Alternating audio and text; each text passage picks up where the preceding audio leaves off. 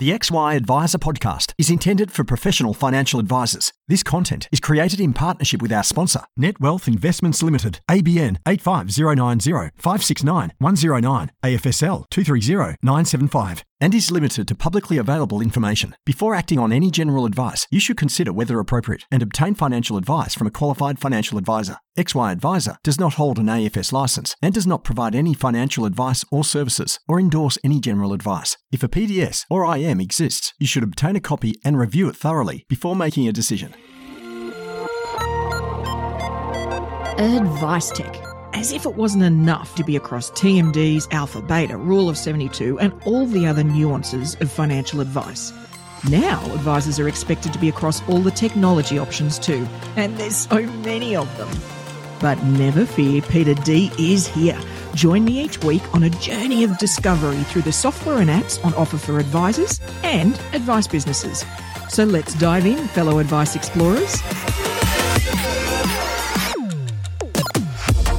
This episode is brought to you by NetWealth, market leading providers of technology, excellent customer support, and expertise to help your wealth business thrive. Rated number one for overall satisfaction and value for money by Investment Trends and Chant West's advised product of the year for the last four years, NetWealth is here to support you on your advice technology journey. See wealth differently and visit the website to learn how NetWealth can support your advice and wealth business. Hello and welcome to the XY Advice Tech Podcast.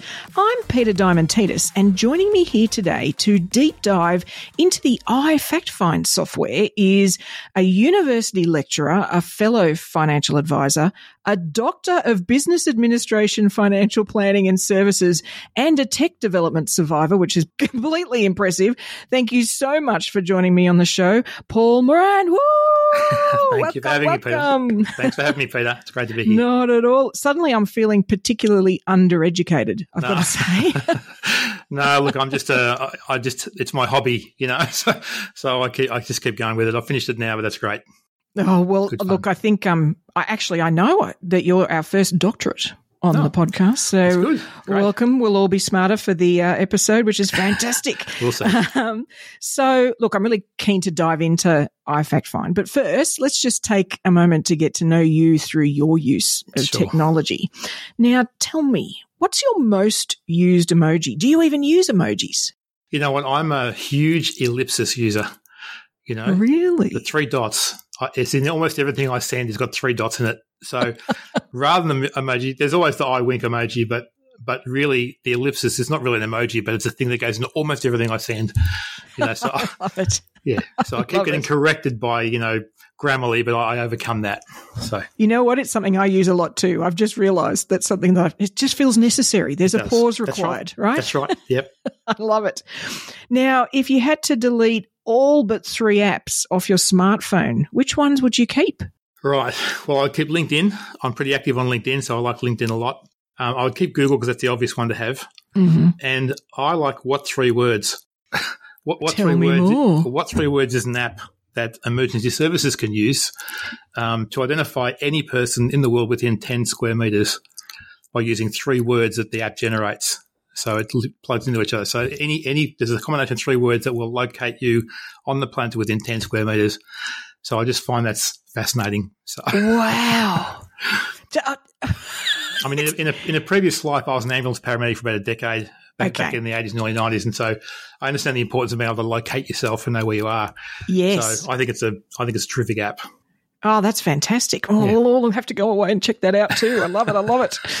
Well, let's dive into iFactFind, shall we? Yeah. So let's go a bit broad. Help me get a sense of where it sits in the advice tech space. What category does it sort of generally fall under?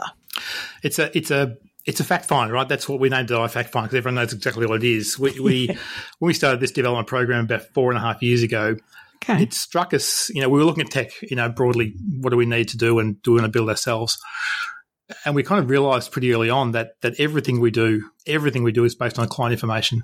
Mm. And yet the majority of advisors still hand clients a piece of paper and say fill it in. So we spend all this money on tech.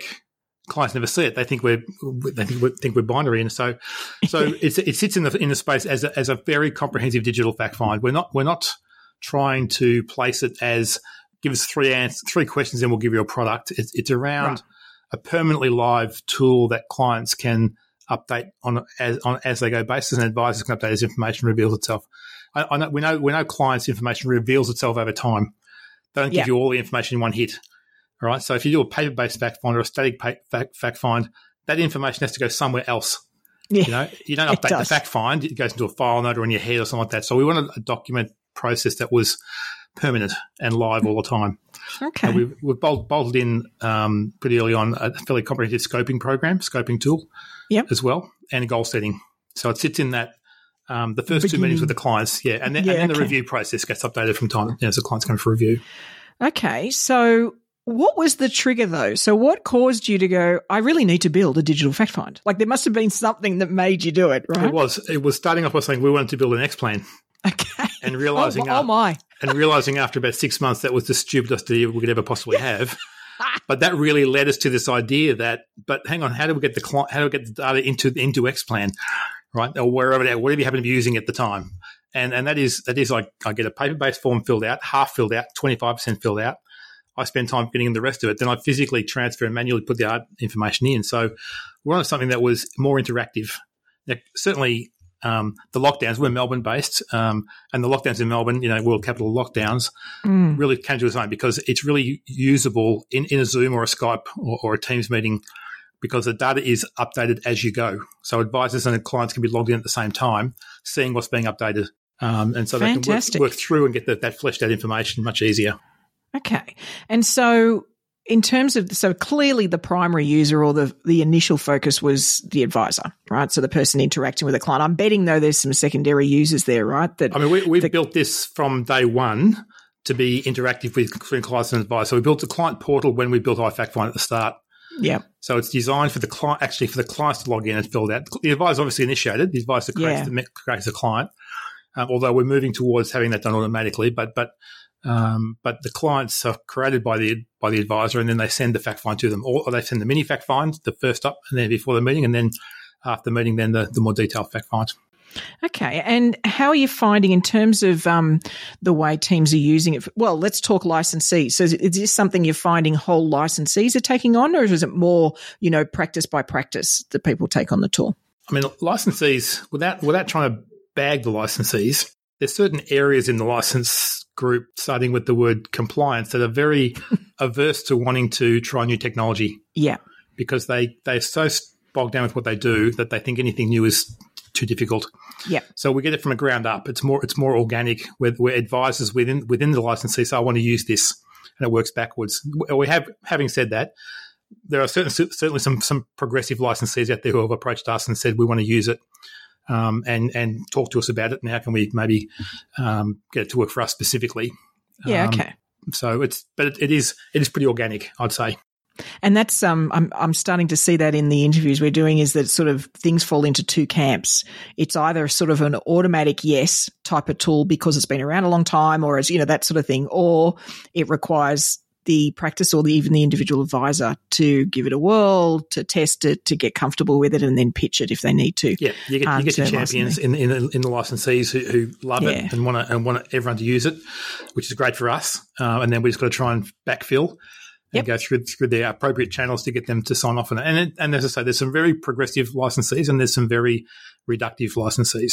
So And look, I think um, you know what's what's happened with our industry, and it happens um, with any, but particularly in financial services, where legacy of things holds us back. You know, it could be a legacy of a, a you know a system within a product provider that can hold them back, or a, a legacy of a process. Like this legacy word is the is personally one of my most hated words because it just holds us back, doesn't it? And so I I think over time, particularly with the transition of the number of advisors, where everybody's going um, my hope for everybody out there is that um, the licensees will start to adjust a bit more to tech so that it'll be sure i get that they've got to assess it um, but i think particularly you know a tool like this it's a particularly um, singular focus if you know what i mean so they're not having to assess lots of things no, you know it's doing a particular job yeah, it's not giving advice. no You know, it's just capturing the data, and we capture the data very materially better than the paper-based fact find.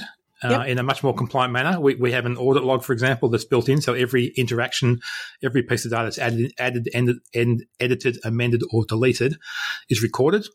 And we have a perpetual audit log of everything that's happened. So compliance teams look at that and go, "That's pretty good." We know who who did we know who did the risk profile. We know who did Yep. the scope questions and all that sort of stuff. So that's that's pretty good to do. But but also legacy has another element which is which is some of the original software um, is very very closed. Right. You know, it's very ring fenced, Yep. and you can't get in or out of it. It's very difficult, you know. And we pick on the obvious one. We always pick on Xplan as the obvious one, and we integrate with Xplan, but it's a challenge. Sure. You know, it's a challenge because, for example, Xplan don't have an open API architecture. Sure. They have a closed API architecture, and their APIs don't map to their own sites. So we have to remap every single site that uses Xplan, um, Okay. which we do. But but Yeah. that that is as as a dominant player. Um, it's hard to get stuff out of there. We've designed our system to have data be able to point anywhere, right. uh, so you can you can have access whenever you want it to, to get it. It's not it's not locked into something. Something I feel like we probably need to cover, given um, the headlines that have been going on with um, telecom hack that went Yeah. that occurred. Um, I feel like I now need to, with everything uh, we all do, actually get far more aware of this anyway. But talk to me about cybersecurity. Talk to me about how that works from both the client's perspective and the advisor's Yeah. perspective. So, so from the very start, we have what, what we call two factor verification as well as two factor authentication. okay. So clients and all users, that's that's uh, that's advisors and their support staff as well as end clients, um, verify themselves with a with a verifying their email and a mobile phone number with an SMS code as a starting point. Then every time they log in, they log in with a two factor authentication as you would normally expect to. Separately, that we our, our host, our cloud host is AWS, Amazon. Mhm. Um, we feel that they are the most secure uh, of Yep. the cloud hosting services, um, and we have a number of different different uh, buckets with holding data in different buckets. So so that would technically mean you would have to hack an encryption in in at least two buckets simultaneously in Amazon Yeah. to be able to map the client information with with the other information and put it Okay. together. So it would be pretty it would be pretty Difficult, given that everything's to say the encrypted, encrypted, and we double Yeah. encrypt uh, sensitive information like TFNs and SRNs and HINs and CRNs. They Okay. double encrypt and require a specific PIN to access um, them. So we think we think we're pretty secure. Okay, um, good. But I'm going to, you know, hand on heart. Right. Who and- knows these days? But but uh, but but you know, we've done everything we possibly can um, to focus on security. I think this is one of those things that we're all going to need to get used to. It's layers of protection, isn't it? There isn't just a lock protected. Yeah. It's layers of it. What are the multiple things you can do? Yeah, you know, I mean, two, Um, factor two factor authentication, for example. There are some clients who just hate that. Yeah. Um, so at a client level, we have an ability for a cli for an advisor to turn off two factor authentication for a specific client if they have a lot of trouble with it. Um, but the administrator of the practice is the only one who can turn off two factor authentication for the advisors and the clients across Okay. the board. And look, I think given what's just happened and given the impact we've seen, um, I think that's a conversation that you could nudge a client and just say, this is for your benefit. Like this is protecting you. And we all just need to get a bit more used to that, don't we? Like it's, this is, this is a good thing. I know it's a bit, you know, it's, a, it's a little hindrance, but it truly is a little one. Like It once is. you're set up, it really you know, is. it's, And, It's and not the, that big other element of, of security is we have the secure document vault built in. So we've tried to avoid, where possible, emailing information backwards and forwards. yep. Um, so the document vault was again the first thing we put into it, so the clients can log in and update, um, add documents like driver's licenses, statements, trust deeds. Um, advisors can load in advice documents, which the clients can have access to if they want to, rather Okay. than like backwards and forwards. Even our e-signature process, you know, with something like something like a like a DocuSign or, or Adobe Sign, when when you send a document that way, um, you send the document as a PDF Right. okay, which kind of defeats the purpose of all the security that goes around it. So, in our e-signature process, which is our own own one, we send a link which the Right. client logs into to a website to access si- e-sign there rather than emailing backwards and forwards. Just little things like that. So that's something that probably people might not have expected when they're sort of looking at the tool. Is it's it's it's really not. It's not like a, oh this will you know replace Survey Monkey for your risk profiles. I thought this is a portal, even if it's portal for a specific thing, like it, but it's still got portal characteristics. So so that's that's another another sort of unknown benefit. I have to admit, I wasn't as aware of until I did that digging. Was oh, okay, this is actually a portal. This could be something that's your, you know, play. It's the little place that's a hub between you and yeah. the client. And and, um, and, we'll talk later about where we're going, but that's where we're going with the portal. So we'll eventually get the all the bank feeds will come in in, in uh, first half of second, second next year. Um, so all the bank feeds, data feeds will come in. So it will become a it will become a real hub for clients to look at. But you know, something like a Survey Monkey, which I, I totally get, you know, a, a cognitive form or something like that, but it's still it's still an equivalent of a paper based form. Yeah, it's a little bit of formatting in it, but but it's done once and finished. Yes. So we're trying to move away from that to the idea that as clients' information becomes available to you over sometimes a couple of years. Well, um, and that's you know. that's actually something I wanted to talk about because um, as somebody who's you know been in in and out of a lot of CRMs for the business, like looked at a lot of this stuff, the single thing that's the hardest to achieve is time series of data right? So, and I know I'm putting you on the spot here, so I apologize in advance. But how how are you guys placed for that in terms of that seeing the picture over time? Um, given that it's if you can use it for review, does that then give you the opportunity to sort of give a client a picture of something that's over time and how they've improved, for example? Yeah, so not not as yet, but it's okay. certainly where we're going. The, the issue we have um, like we're well aware of time series data and well mm. aware of hmm. using a, a, a, historical time series as well as future time series. And one of the weaknesses of most modeling software, it's always future looking. Yeah, it doesn't incorporate backward looking. So we're no, building that we're building that out. But um, but we do take a we do take a snapshot, what we call a snapshot. Every time advice is given, the clients e-sign the data at that point in time, and so we yeah. take a, a, effectively we take a PDF of okay. all the data at that point in time, and we store it with a code in it so that so the client it can be re- referred to in the SOA ROA if they still exist in a couple of years' time. Um, but but uh, that means that we you know you can see the the, the fact find completed today versus the fact find completed a year ago. So there's no graphical representation yet, sure. but you can at least see the data changes in that, in that period yeah. of time. Okay, you, that's that's perfect. I mean, and, and, I and I knew I was being cheeky asking because it's just it's the um it's the unicorn of you know, we're, we're, financial we, information, right? We're, we're well that unicorn. We're chasing that unicorn right now. So perfect. Now, talk to me about there's going to be some practices that you'll find just really take to this and others that have struggled. Who does it really work for? Who who find it a bit tough? It works. It works well for clients, for advisors who are happy to sit down with the clients and start this process. Right. Okay, so they go through that. You know, our, our typical workflow is the the pre-meeting questionnaire. We call it pre-meeting questionnaire or mini fact find goes out beforehand. That's all done. That's all completed on phone, tablet, or, or PC. Mm-hmm. Takes about five or seven minutes. It's it's uh, pretty easy. The document vault starts there, so you can use your phone, take photographs of things, and load it straight in. Um, but it gives enough information for the advisor to start some basic modelling if they wanted to. Okay. But that's not the fact find. So, you know, we ask how much super have you got? Nothing about the super. Yeah. Um, you know, what, what's your mortgage? Nothing about the mortgage. Um, so, so when we go to the fact find, it's another level of, of, of information. And mm-hmm. um, the expectation, we've got some practices who, who think they just want to be able to send it out and have it completed. and, and that's, that is the equivalent of, of sending them a 40 page fact find in the mail saying filled in and tell me when you're finished. It just doesn't happen. No. It just doesn't happen, no matter what age you are. So we just think in the meeting with the client, the ones who do best sit down with them and in the last 10 or 15 minutes of the meeting, open the fact find, which is already there. Just open it and just start filling the first few screens. And the clients right. get an orient, orientated to it. When we send, when, when, they release the fact find, it's a workflow that goes to the client in, in an email. Um, there's a video embedded in that um, and a link to take them to the to the fact find because what the client sees on their screen is exactly what the advisor sees on their screen. So when the advisor okay. starts sending information, they're identical screens. Okay. They'll see exactly the same thing. So it doesn't work as well when advisors think this should be just an automatic thing. You know, I don't want to, I want a hands off. You know, where I just I don't want to touch the client until they're ready to sign up and, and, and there's the SOA, and that, that doesn't yeah. work for that because that's not what we're after. Well, then I look to, to be frank. I've I've never had somebody able to do that because they don't have that sort of a information on hand, but also b they don't think in that sort of detail. Like the questions we're asking are often things that they've never had to actually cogitate on. Right? It's not even even the scope, right? The scoping tool. You know, right. we, what we say is initially we, we, we put the scoping questions into the mini fact find, but we understand that's what the clients think they want to talk about. That's yeah. not the scope. Scope yeah. can only be determined when you've had a discussion with the clients at the end of the fact find to work out when you've been through everything. We talked about estate planning, you've talked about insurances, you've talked about their debt, you've talked about the superannuation and their assets and cash flow. Then you can work out what's going to be in the scope, and you finalise it at that point. You you, can, you confirm it with the client. So yeah. I think it's it's it's um uh, it, it's when when you take the time to get that information, and I think it's it's you know, I often liken it to when you go to a doctor. You know, if you go to see a doctor and and they basically say fill in this form and give it to me, that you know when you get it, it just goes into a file, it doesn't go anywhere. Yeah. But someone who actually asks all the questions, you Yeah. feel much more comfortable. You feel a lot more uh, trusting of that of that person. You feel a lot Yeah. more uh, comfortable with the with the advice they're going to give you.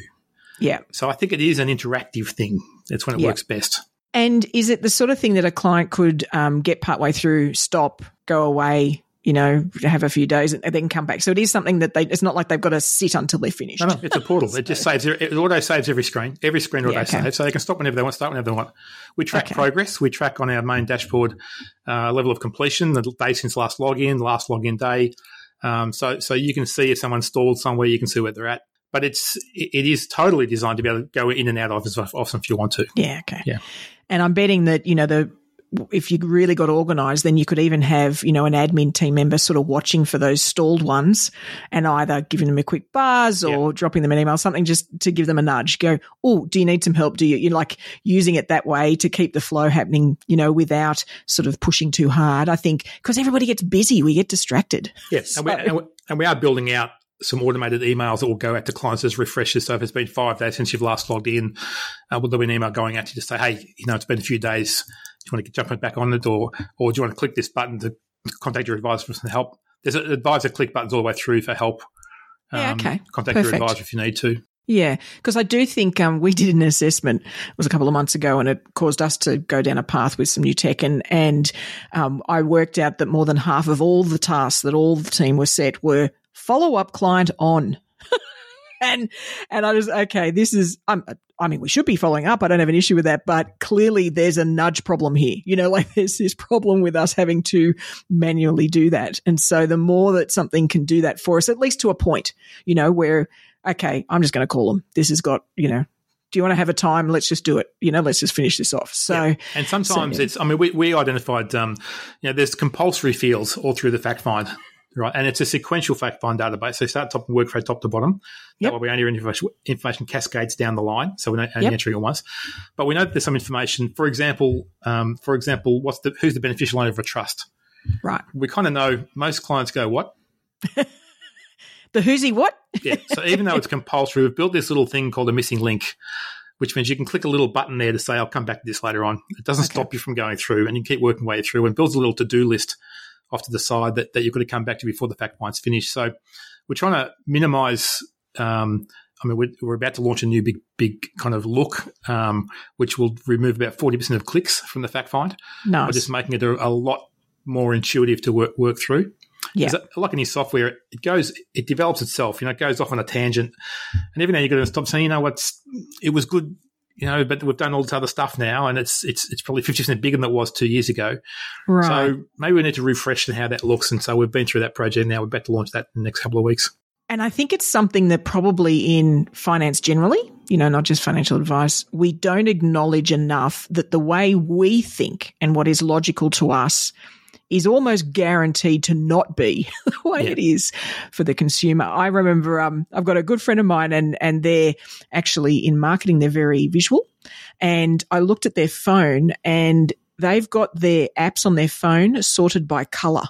So when they scroll, it's all the green apps on this page and all the red, like, and like to me, that is absolute insanity, Yeah. right? But to them, Yeah. it's the, it's the most intuitive and obvious thing you'd ever do, you know? And so I think that's the other challenge we have with these tools until we get clients to start using them is we realize, oh yeah, we shouldn't have asked that then. Like to us, that seems obvious as the next thing, but it's not to them. No, but there's there's a lot of questions we do ask that we think aren't asked. So little things like, like I use, use this example. I've got, I've got a client who's been a client for over 20 years, and they've always talked about their son. Mhm. And their son's 51 years old, right?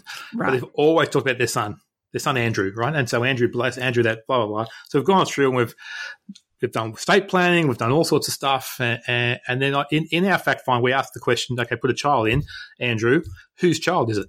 Okay, there's two folks, is it client, or Right. partner, or both? And they tick client, not partner. And I said, oh, but you haven't ticked. No, no, this is my son, not her son. Wow. 20 years later, right? Yeah.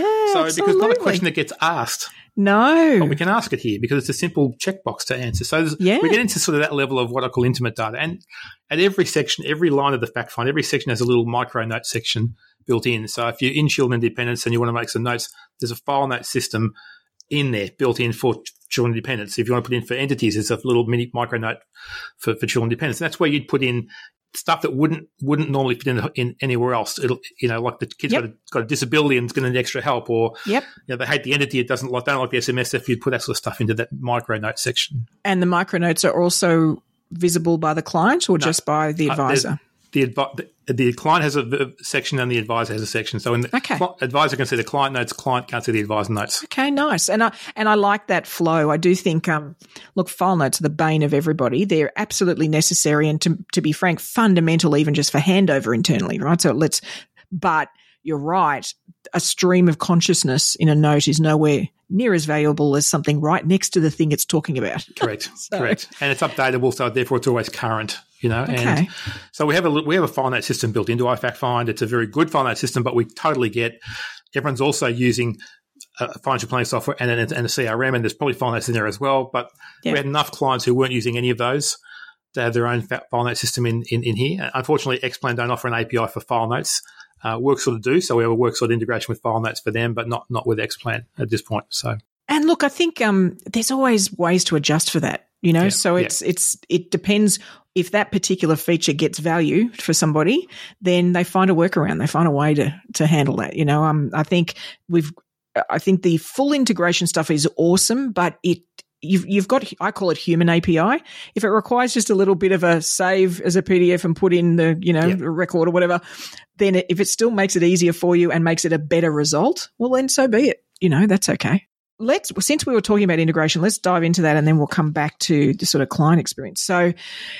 I could. I was so excited on the website when I saw that you're integrate with Zapier. How did that process go? Well, it's just it's early days for us. We've got about Yep. six six things that we we inter, inter, interact with on Zapier. Um, It's it, but just it gives us the flexibility to put some little little functionality into it. So so zapping into say Outlook, for example. Yep. Um, so so so it just means that we we're trying to, you know, ideally we want a good properly proper integration built. Sure. So Zapier is a short term fix, you know, Yeah. uh, for, for little bits of information to go across from point A to point B. But we're registered with Zapier. That's, that's the first process, as you know, and so therefore we can keep up, up, updating that with the first few out there. Yeah. But we do we do link with Zapier, but it's not it's not our primary source of integration. Yeah. So we pre- And I prefer to use think- APIs.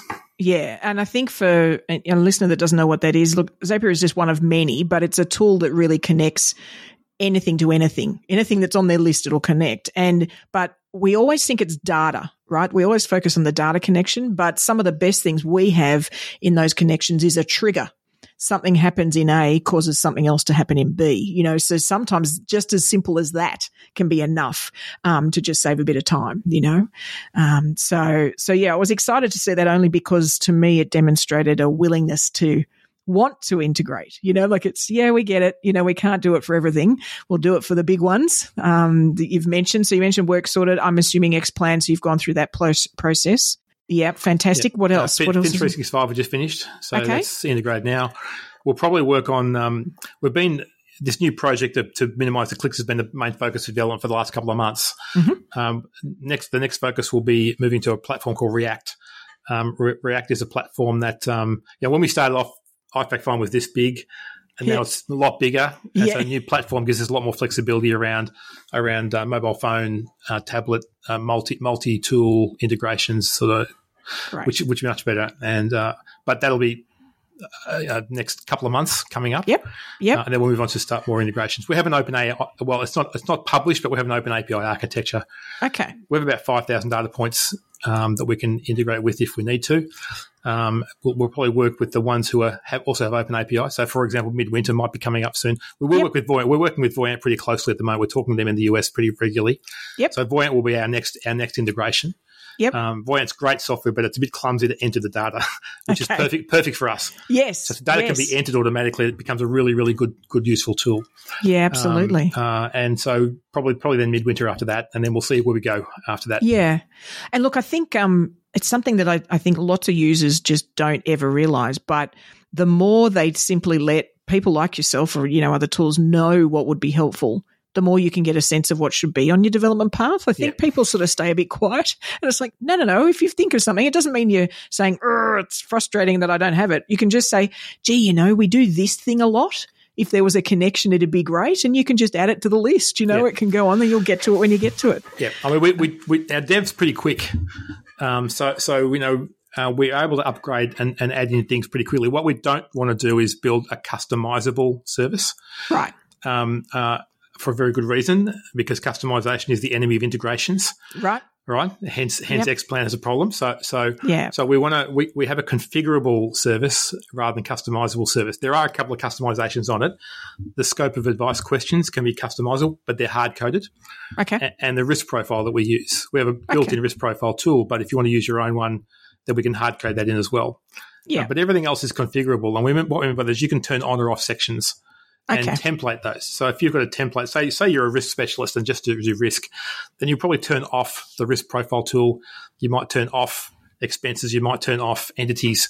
You know, you might just leave on the sections that you want to turn on. And so awesome. Awesome. some advisors start off with a very small fact find.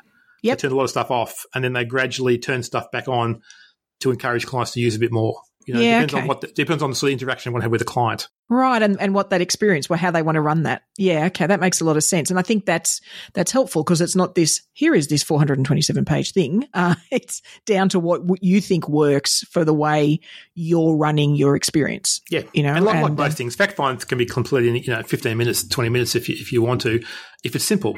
Yeah, if it's not simple, it can take a couple of hours or, or even a couple of days yeah. when you get the information together. But um, but but it's it just it's, it's designed to be as flexible as possible for the users. So, so we've got some some users who um, who primarily use the mini fact find. Yep. And use and use the fact find themselves to store information. They've got other, okay. other users who who exclusively send the fact find to clients and get them to fill everything in and come back to me when you're finished. Others use a hybrid. Some don't use it at all for the, for the clients. They just use it in in house to, to store their information. So it's yeah, okay. We we know that all people roll different ways. What we don't want to do is is go down the path because to a certain extent our profession is hamstrung a bit because everyone wants to do it their way. Yeah. You know, I mean, I've yeah. been on about standards for a long time, but, yeah. But, you know, when everyone wants to do it everything their way, yeah. we're going to be hamstrung with technology. You know, it's you've got to be able to say, you know what, that's pretty good. I can see where they've gone there, and right, you know, I'll modify. I'll, I'll, modify myself a little bit to it. Rather That's the thing, and also, well, what else did what I do as an you know an addendum to that that'll get me the result I want? You know, so I agree. I do think um it's interesting. It is hard because personalization we feel like is what makes it unique to us. Where in truth, it's the experience itself that is unique and the way that you intro it, the way you like what happens after, what happens below, you know, all those sort of things. And even the way the language you use to describe it and, and the positioning, all of that is what's yep. unique. I mean, clients um, can't, clients can't see personalization. No. They've got no, they've got no point of comparison.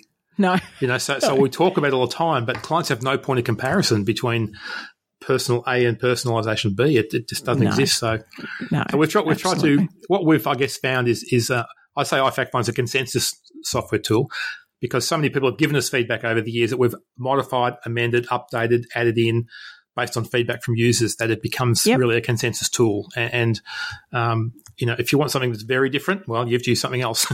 but, yeah. but, but your choices are limited. There's only a few of us around doing a real interactive, uh, sort of SaaS based um, tool that that's not just um, you know like a, a, you know like a, a SurveyMonkey or, or Cognitoform that's just a one-off thing yeah you can't go back to that and fill it in you know it's hard to go back and fill in later on so it's, you filled in or don't fill it in you know yeah um, yeah. So yeah, I've put it. You know, my background's behavioural finance, and I've put there's some good behavioural finance tools in there. So the, the goals tool is behaviourally based.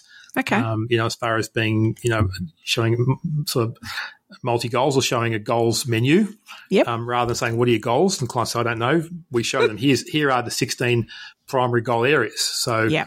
including health. You know, what do you mean by health? Well, do you need dental work done or, or having an operation coming up? Oh, yeah, I am. It's going to cost me 20 grand for dental work. Okay, great. Let's, that's a goal. It's a future yeah. expense. So, so we're just trying to capture as much as we can. Um, so the clients have a sense that um, I really know them. You know, the old know your client rule we've kind of forgotten a bit. You know, it's it's um, you know, but it's it's really really important, and the clients have to have a sense that we really are taking the time to get to know them as best as we possibly can. Yeah, and I think um, one of the other things when you use something that gives you structure, right? So a fact find tool that gives that gives structure is it frees you to dive deeper. That's what I love about those things. So we can, yeah, the basics. Yep, good, good, good. Oh, that's interesting. Why was blah, right? So it lets you focus as the advisor on the next level of depth, not having to go, oh, I didn't ask them about the mortgage repayment frequency or is it, do you know what I mean? Like it, Yep, I think it frees your there. brain out for the Yep. depth. Uh, and that's where the real value is, you know, in terms of the interaction. So Well, I think, I that's think what you I also- like about you also structure. make, you can also make some points. You know, like we in our estate planning section, we ask, you know, when when was the will completed? What year? And then we ask, where is it located? Where is it physically located? Okay. Now, I would say, in my experience, at least half of people who filled in go, I don't know. I've got a copy at home. No, no, no, not the copy. Where's the original? yeah. Okay. Right? Because the copy doesn't copy doesn't work anything. Where, where's the original? Oh, I don't know. Or it's with, oh, I don't know. You know, Yeah. because it was done ten years ago, twelve years ago. So it makes a point. Yeah. You know, that that's what we're here to talk about. That I'm not going to do the will, but unless you speak to me, no one would have spoken to you about that.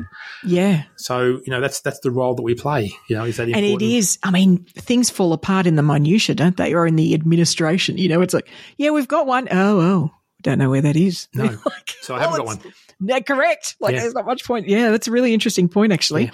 Um, so, in terms of your current users, what are the ninja users doing? Like, has anybody done something you're like, wow, I didn't expect you'd use it that way? Like, is there anything like that that you're seeing in terms of the experienced users? I mean, certainly, certainly, the experienced users who are users who like to have clients modelled before they see them.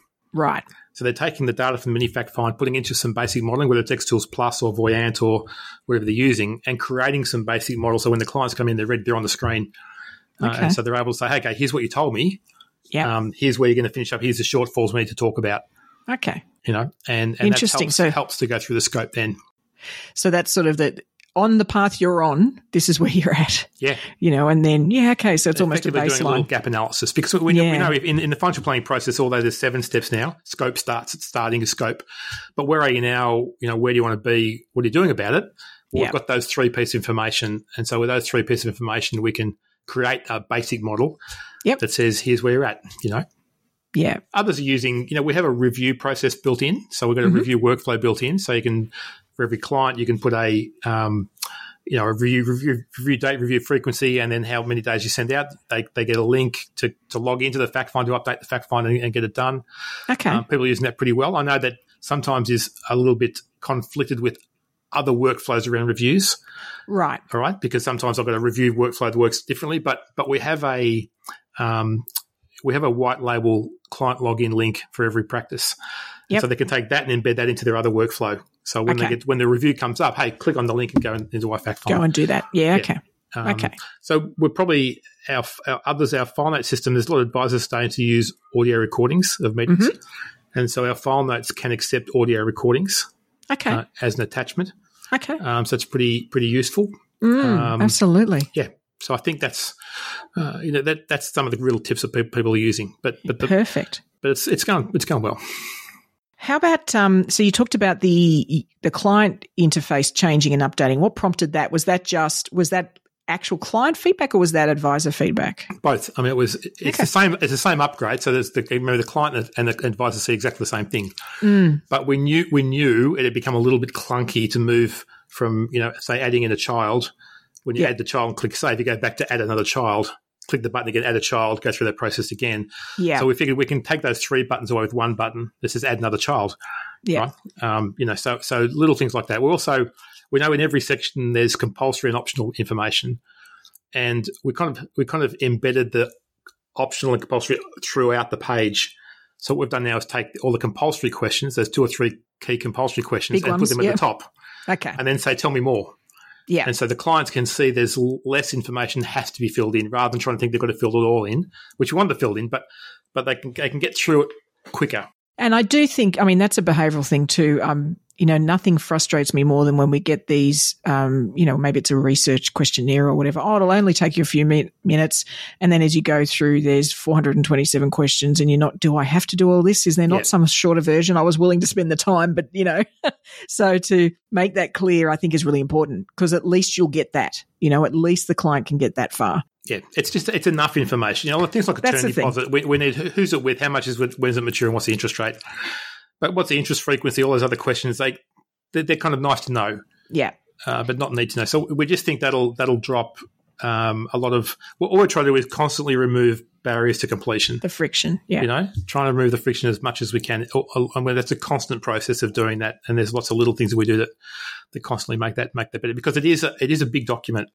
Mm. You know, there's a lot to complete in a fact in a fact find. You know, we get some Yeah. some uh, dealer groups have come to us. Well, our fact find is currently 55 pages long. yeah. Okay, well, ours is pretty conditional. So if you Yeah. say no, the rest stops. So we move to the next question. Yeah. You know, it's it's sort of that Yeah. that's how it gets to it. So we can we can ask 55 pages worth of questions, but but not not have them have it look like it's 55 pages. And Yeah, and, uh, definitely. yeah. Oh, I mean, that's horrible for us to contemplate, let alone the poor client. like, oh my goodness. Yeah. Um, and so, in terms of in terms of looking forward, you know, you mentioned a few things you've got in the development phase. Is there anything else that's maybe a ooh, I'd love to? Like, is there one of those things out there that oh, I'd love to get to the point where we can do this? Look, if I, you know, just between you and me, Peita, but um, but we are we are building out probably in in the second half of next year. We want to build out calculator functionality that'll Okay. auto populate. So we want to be able to get to a gap analysis. Yes. Once you've finished the fact find, you automatically have a gap analysis done. Yeah. You know, so we know what it looks like. Yeah. Yeah, we, we know if we look at the steps, we, we're just mindful of, you know, we're a bit careful. We don't want to step on too many toes. Yep. you know, we you know we know that our software sits under the stack. Yep. You know, it's a foundation piece of the stack. Um, Yep. Uh, and so we want to be integrating. I don't, I don't want to. We don't want to sort of take all the other functionality from other software. So we, we just want to become the best fact find that we can. But with what we can do with the fact find is we know we've got where, where are you now, where do you want to get to, and what are you doing about it. That is the gap analysis, right? And, and Yeah. so we've got the goal setting, we've got the scope, we've got the gap analysis. What you want to do past there as an advisor, your further modeling, go from there.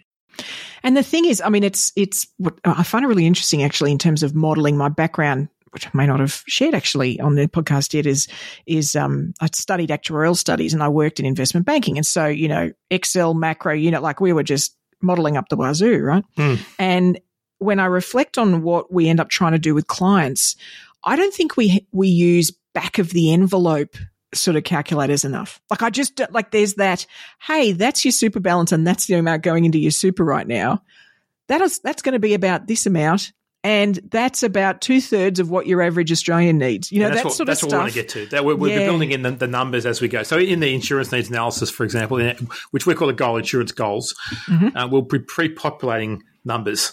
So you'll Yeah. see what the dollar values are for the different factors that you want to incorporate. So that's what we want to get to is, is that that um, piece. It is it is back of the envelope stuff, but it's it's, it's just that we, we can get too complicated. You know, we get too Oh. focused on things like uh, stochastic analysis, and we all get excited about that. But in reality, an advisor shouldn't need stochastic analysis because you know, I I was talking to a pilot one day who said to me, you know what, if we were taking up from Melbourne and Sydney and we did, didn't do anything, we'd probably finish up in Hong Kong.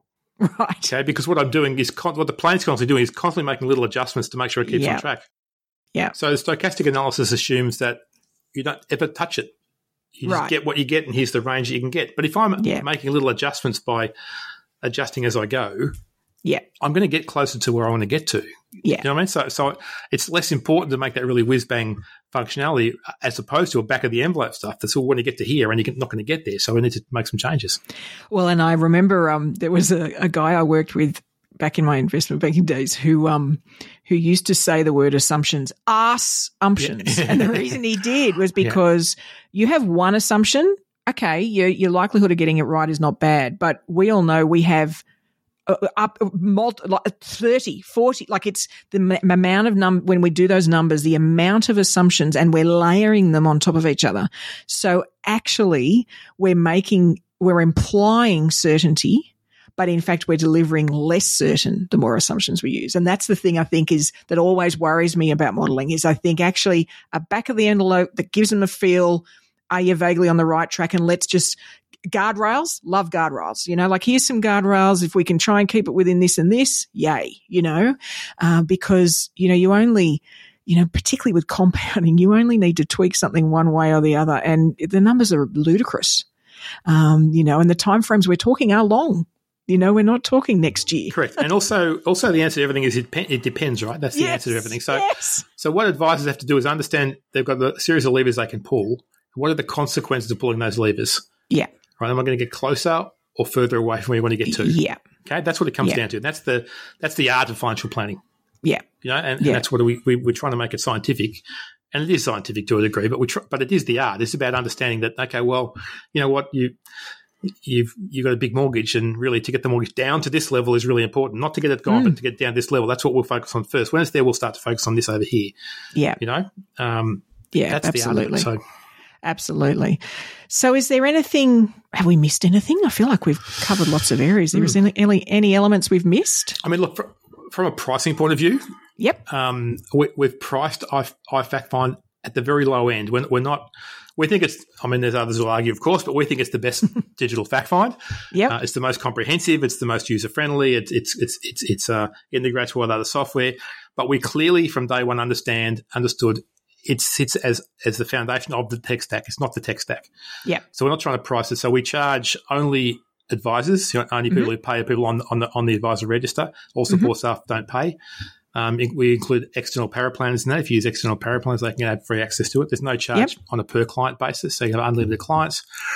And the cost is for the full integration versions uh, under 170 bucks a month Okay. um, for, for unlimited use, you know, Yeah. for advisors. So that's with the full integration version. The non-integration version is cheaper than that. So Yeah. but we're not okay. we're not we're not at that higher level of cost um, on purpose. Because I'm Yeah. a practitioner and I know how much software costs. So so Right. you know we've we've tried to factor in. And I think, you know, there is an accessibility issue with, with technology generally inside our industry versus outside, you know, and there's all these great tools outside the industry that are about whether it's marketing or all these sort of things. I can give it a whirl, you know, like it's that I'm just going to give it a whirl for a while. But when we, when the pricing becomes really high, you can't even give it a whirl. No. It's an all in thing, No. you know, and, and I, I just don't think that's the way a lot of tech's going to work in the future. I just think we're going to, because something will be perfect, but we've got to try it first, you know, and just give it a bit of a, you know, a bit of a try, start, oh, wow, this is fantastic, off we go. Um, whereas when it's a lot, well, then you're investing a lot of time and energy into that too, you know, and it's, it's, the cost just builds, doesn't it? Like it's, Yeah. And we're going to, we're going to find a balance because it is it is software that needs um, training. Mm. You know, it's like a lot of software needs needs training, and when you're charging virtually nothing, you can't afford to train. You know, a lot. Yep. Um, and our bread and butter is coming from one and two person practices, so they're not they're not big buyers. Um, we're still going to train them just the same. Yep. So we still do train them, but it's it's just that balance, isn't it, between between to the cost for us, cost for you, Yep. uh, you know, how, how it all comes together. So we'll try we'll try to find that find that point. And I think um, the thing that we probably need to acknowledge in the advice industry, look, I you know talk a decade or more ago, and and I think we probably expected something to get delivered to us, and it would be this wonderful machine, and and I just turn up and plug it in, and off we go. Um, whereas these days, to me, the single most powerful thing you can do before engaging with a provider for whatever tech it is is just know what your process is. Like really deeply understand your process and what you want your experience to be because then even in training you can ask very specific questions. Like it's it lets you get from 0 to 100 really quickly. Um, whereas i find people struggle to get to on board when they don't really know their own process already Yeah, well yeah. enough. I think I think although they need to be a bit flexible with that, they need to say, Yep. okay, well, I, this software is great, um, but it doesn't. You know, I, I, I get find it frustrating when people say it doesn't match my my workflow exactly. right No, there is nothing out there that matches your workflow no exactly. So because it's your therefore, workflow stop looking. Stick Yeah. with what you've got. yeah Uh, but if you're happy to sort of tweak a little bit, and Yeah. so if you just tweak this little thing, you get this all this efficiency and all this uh, Yeah. effectiveness comes out. So, And particularly, I think um, more and more. Well, now with everything that we use in the pre- in our business and and look at, it's what what does this mean for the user experience being Yeah. the, the consumer? correct. Um, and if that makes it a little harder on us, but a lot better for them, I'm in. You know, like it's like that's how it should work, you know, and and so so and if it means we do, you know, B before A now because well, actually that just makes makes it all smoother and it, it's easier for them. Yay, you know, Yeah, let's do that. Totally. And we, we get look the, the document vault is really what the clients one of the things the clients love. We, we've got clients who our clients who, who travel have put their travel documents in. They've put their Right. travel insurance documents in because they know they can access it any, anywhere in the world. So it's Yeah. so little things like that is a little thing we didn't think we didn't intend anticipate, anticipate that value add, but Yeah. there it is. You know, it's just stuff like that. You know? Absolutely, absolutely. Yeah. Alrighty, well, all right, Advice Explorers, if you'd like to find out more about iFactFind, then the website link is going to be in the episode show notes, along with Paul's LinkedIn details. So feel free to hit him up on LinkedIn um, and ask all sorts of questions and and uh, you know see what what you can find and what will work for you. Uh, thank you so much uh, for joining us, Paul. I'm really looking forward to seeing what um, other sort of client interactivity and other features you guys come up with in the Yeah, future. So, Great. It's been great. you know, really best of it. luck. Really oh, enjoyed it. Thank you for coming. Thanks, Peita. So, are you a current user of iFactFind? Do you agree or sort of disagree with our sort of discussion of the app or the concept even of digital fact finds? Please, please, please share any insights you have or your experience on the XY community platform.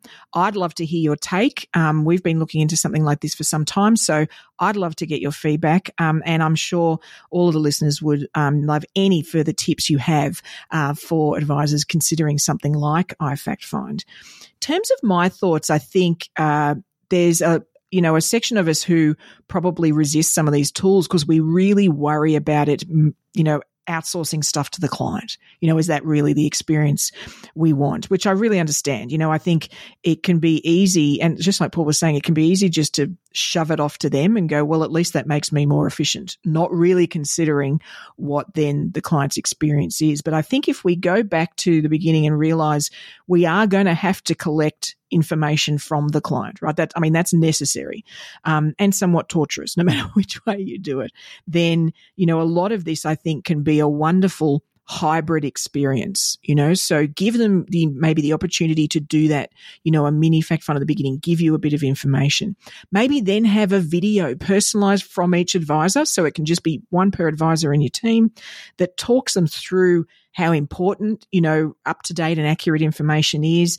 Maybe gives them a to do list of the sort of things you're going to need as they complete the fact find um, and where to find that. You know, some people don't even realize where they can find that information out. So maybe giving them some help and some instructions. It could be a downloadable or it could be on the video and even set their expectations of the sort of time this will take.